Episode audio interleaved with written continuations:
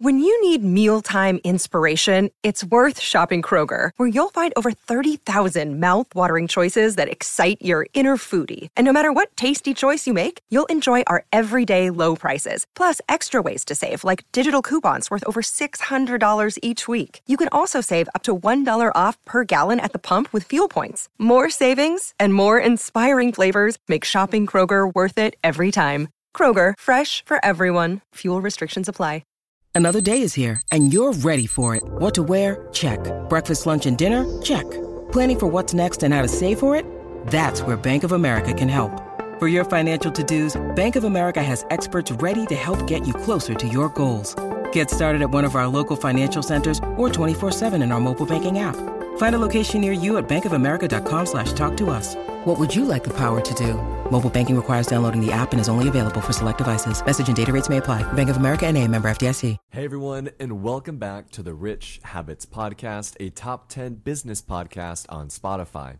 My name is Austin Hankwitz, and I'm joined by my co-host Robert Croak. Robert is a seasoned entrepreneur in his fifties with more than two hundred million dollars in company exits under his belt, and I'm an entrepreneur in my late twenties with a background in finance and economics. Since quitting my full-time job in corporate finance a few years ago, I've built a seven-figure media business and actively advise some of the most well-known fintech companies around the world. As the show name might suggest, every episode we talk about rich habits as they relate to business, finance, and mindset. However, we try and bring you two unique perspectives, one from an industry veteran, which is Robert, and the other myself, someone who's still in the process of building wealth and figuring it all out. So, Robert, what are we going to be talking about in today's episode? In this episode of the Rich Habits Podcast, we'll be talking about making the mindset shift out of poverty-stricken and into wealth building. Specifically, we're going to share three actionable strategies that are going to help you get and stay out of debt, build or repair your credit score, and most importantly, retire wealthy. I can't emphasize this enough. Forming rich habits to one day become financially free are important, but you'll never stick to them over the long term unless you've made the shift in your mindset that you deserve to be wealthy. You can obtain wealth. No matter your upbringing, your family, or your current situation, you can definitely do this. I'm so excited about today's episode, not just because of the mindset shift topics we'll be talking about, but also because we'll be talking briefly about both the Supreme Court ruling on student loan forgiveness, as well as the phenomena happening right now on Wall Street with these Bitcoin E T Fs. So stay tuned. With that being said, Robert, walk us through the first strategy here. Yes, this is a big one for me right now, and obviously very topical for everyone. And that is getting and staying out of bad debt and what that means based around the recent news cycle. I'm all about leveraging debt to build wealth. Borrowing at four percent so I can earn ten percent in the markets is always a good thing. Remember, good debt is great for leveraging and building your wealth, but interest rates are insane right now, so you have to learn the difference between good debt and consumer bad debt. Remember, we always say you can't out-invest high interest bad debt, and this is critical. And the average credit card A P R right now is twenty-four percent. The average used car loan is twelve percent, with the average new car loan being about seven percent. So there is no scenario where holding on to that type of debt with those interest rates is smart right now. Yeah, and that brings us to the hot topic I want to speak about for a moment.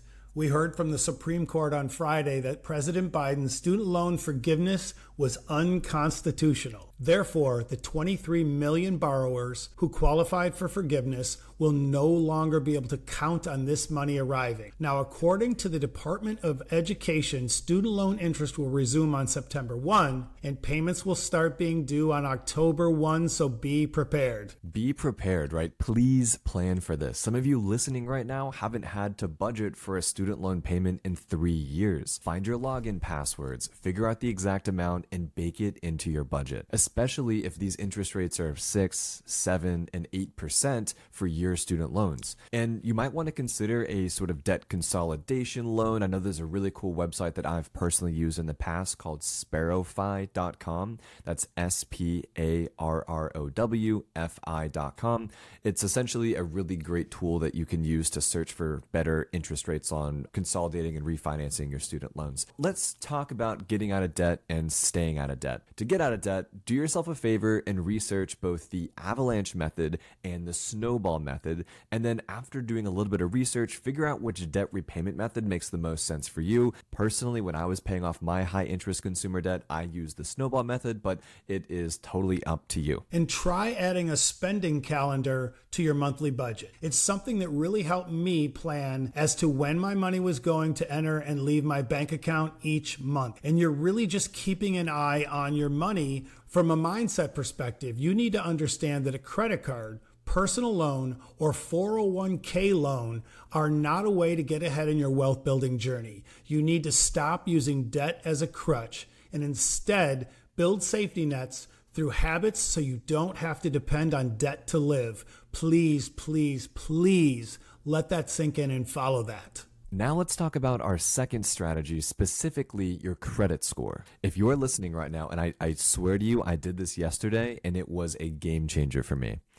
I went to a website called annual credit report dot com and downloaded my comprehensive credit report from Equifax. It took me five minutes to fill out the identity verification form, and it gave me a detailed report of my open accounts broken down by my credit cards, my mortgages, and everything in between. You can't understand or even begin to fix something you haven't read. Now, once you've downloaded the report and have it maybe printed out or pulled up on your phone, it's time to get to work, right? Identify and dispute any inaccurate charges or pay off anything that's not current. You want to hone in on this and understand every open account and make sure everything is completely accurate. As you're going through your wealth building journey, you have to make sure to understand that your credit score is important. It's not the ultimate gauge of where your success is going to go, but it is very important. Finally, let's not forget the importance of keeping low credit utilization, having a good mix with credit. So you have credit cards, you might have an auto loan, you might have a mortgage,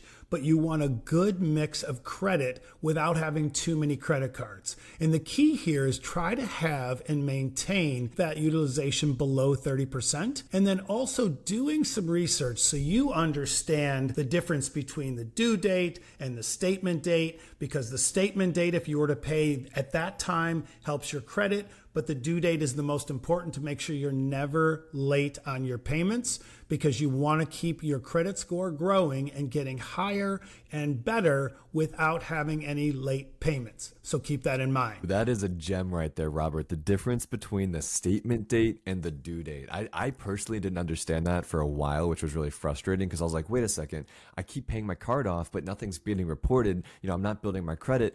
Understanding the difference between the statement date and the due date is super important. Everyone that's listening, this is an important like little pro tip. From a mindset perspective, I want to remind everyone that a credit score is a debt score. Having a great credit score is awesome, but you need to make the mindset shift that you don't need a perfect credit score in order to be wealthy. There are plenty of people who have built generational wealth by investing in boring businesses, index funds, and other great investments, which have nothing to do with your credit score. Always important. Now, arguably most importantly, let's round things off with our third strategy of earning more and investing. You deserve to earn your fair market value, and for ninety percent of you listening right now, I'm willing to bet that you're being underpaid. Now, there are plenty of free resources and tools online that help people learn, one, what their fair market value is, and two, how to ask their boss for it. Personally, I'm a huge fan of Show DeWan. He's on LinkedIn and TikTok and Instagram. He's a seasoned career coach turned content creator, and his handle is at workhap, like work happy, workhap. So go check him out. He is incredible. Incredible. For those of you who are actually earning more money, if it's through a side hustle or a raise or something else,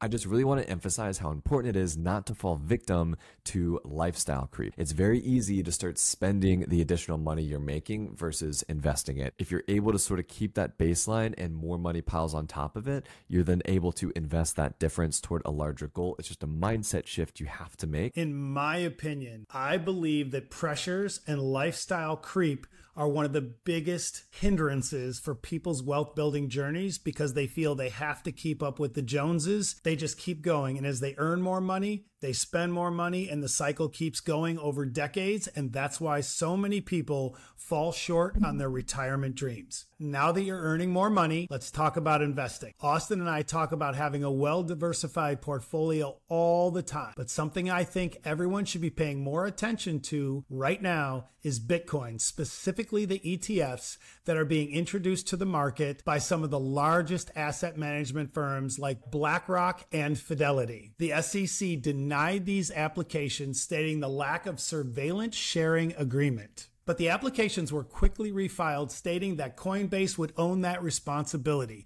So as you know, we've all been talking for a while now about dollar cost averaging into Bitcoin, and I still believe that's a great strategy. So don't forget, when you're building your retirement portfolio from scratch, there are three key assets that we recommend: stocks, real estate, and cryptocurrency.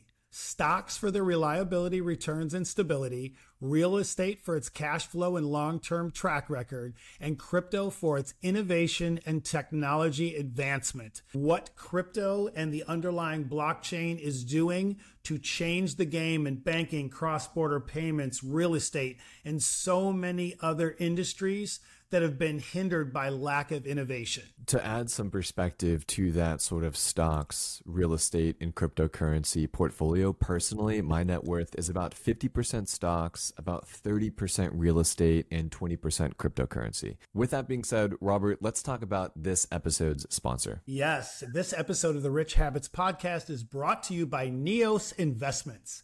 Neos offers E T Fs that aim to offer monthly income while providing core portfolio exposure across equities, fixed income, and cash alternatives like T-bills. Their E T Fs may be particularly interesting for folks looking to generate passive income inside of their investment portfolio. They even offer an E T F that provides exposure to the S and P five hundred index while aiming to offer high monthly income beyond what investors would receive from their plain exposure to the index. Their funds may serve as a compelling income-focused alternative or complement to many of the investments already in many investor portfolios. If you're looking to add passive income-focused E T Fs to your portfolio, consider learning more about Neos's E T Fs at neos funds dot com.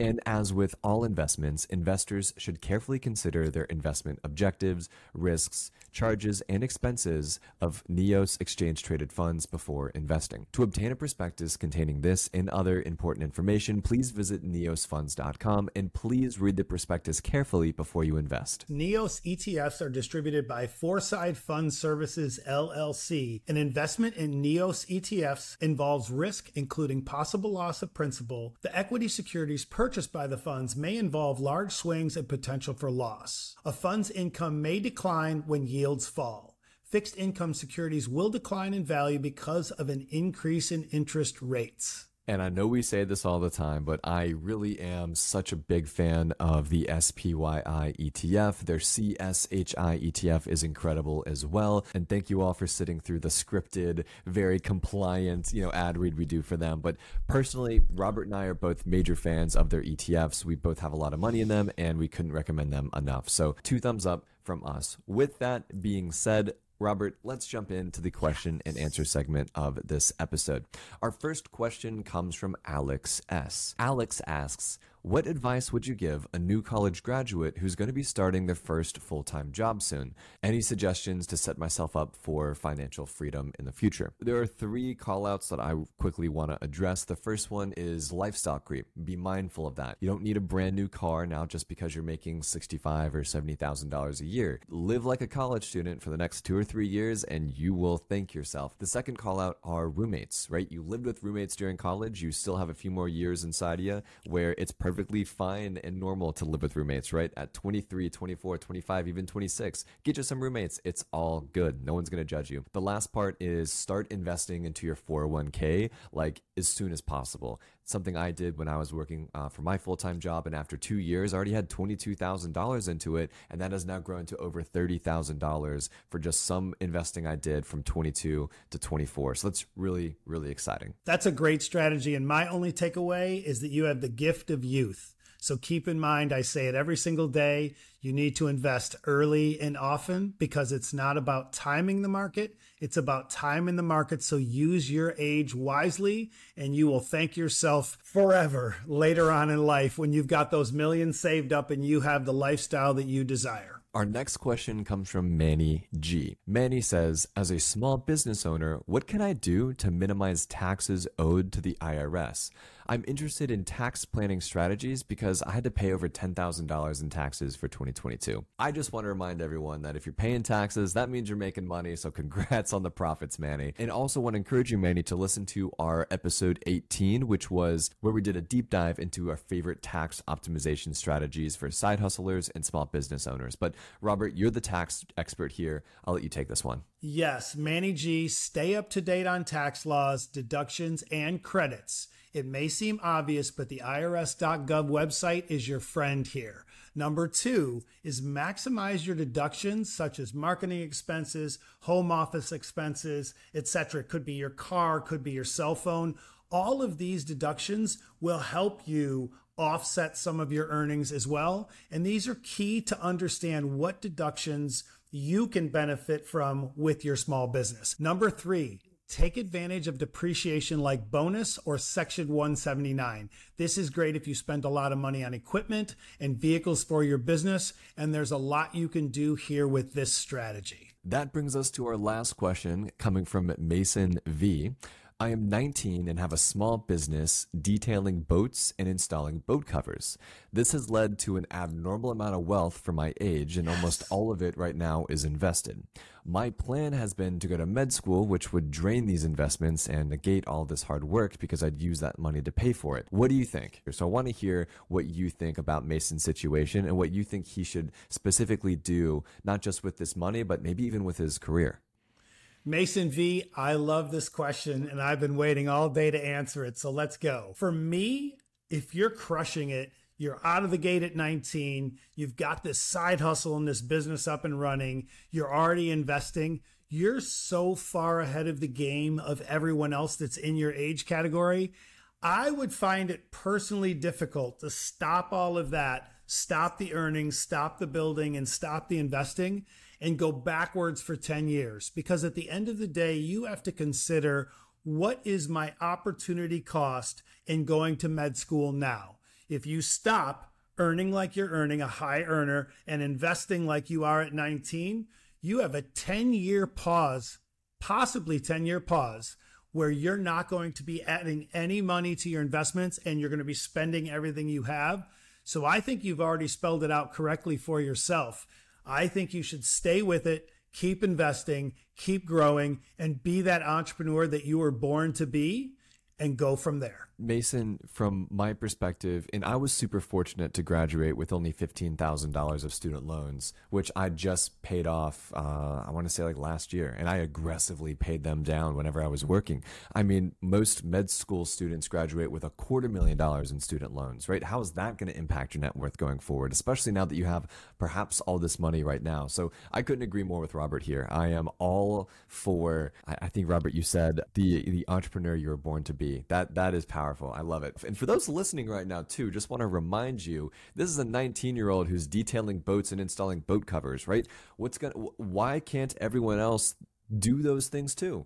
I mean, there are so many different ways in this world to make money. If you're nineteen, if you're thirty-nine, if you're forty-six, if you're fifty-two, we all, maybe Mason grew up on the water and understands the best way to clean a boat, right? We all have these weird backgrounds and weird quirks that make us entrepreneurs and, and side hustlers. So just think about, what's that weird quirk, the different skill, your specific skill set that makes you a high earner? Because I bet Mason's making a lot of money spraying some Windex on a boat hull. Yeah, I love this. Mason V, good luck to you. I love this question. And yeah, I look back when I was twenty-three years old, I really wanted this Mustang convertible. And I was like, how am I going to buy this? My current job, I'm not earning enough. So I got into the vending machine business and I bought three vending machines that I placed at three different bars in my neighborhood. in the corner. I did a fifty fifty split with them. And that is what paid for me to be able to get that Mustang convertible back then. This was a long time ago. So I love it. There's always a side hustle that works for every person on earth if you need to make more money. But Mason V, I say you go for it instead of waiting twenty years to get on your wealth building journey. Everyone, thank you so much for listening to episode nineteen of the Rich Habits Podcast, where we talk about getting and staying out of bad debt. We talked a little bit about the student loans that are going to be ramping up here pretty soon. So be sure to do your research there and definitely be ready for that. We talked about building and repairing your credit score using annual credit report dot com to help with that. And finally, talked a little bit about earning more money and what to do with your money when you earn it, as well as what that portfolio might begin to look like for some of you. So really, really excited for you to listen to this episode. And by the way, there was a bunch of you, well over thirty of you, that shot me a D M asking for a copy of Michaela Aloka's Own Your Money book. I sent out the ten copies I had. So be sure to uh, check your mailboxes for th- those of you that I replied to uh, over the next, call it seven to ten days. You should, you should get a copy in the mail. And thank all of you for getting us into the top ten from the bottom of Austin and I's hearts.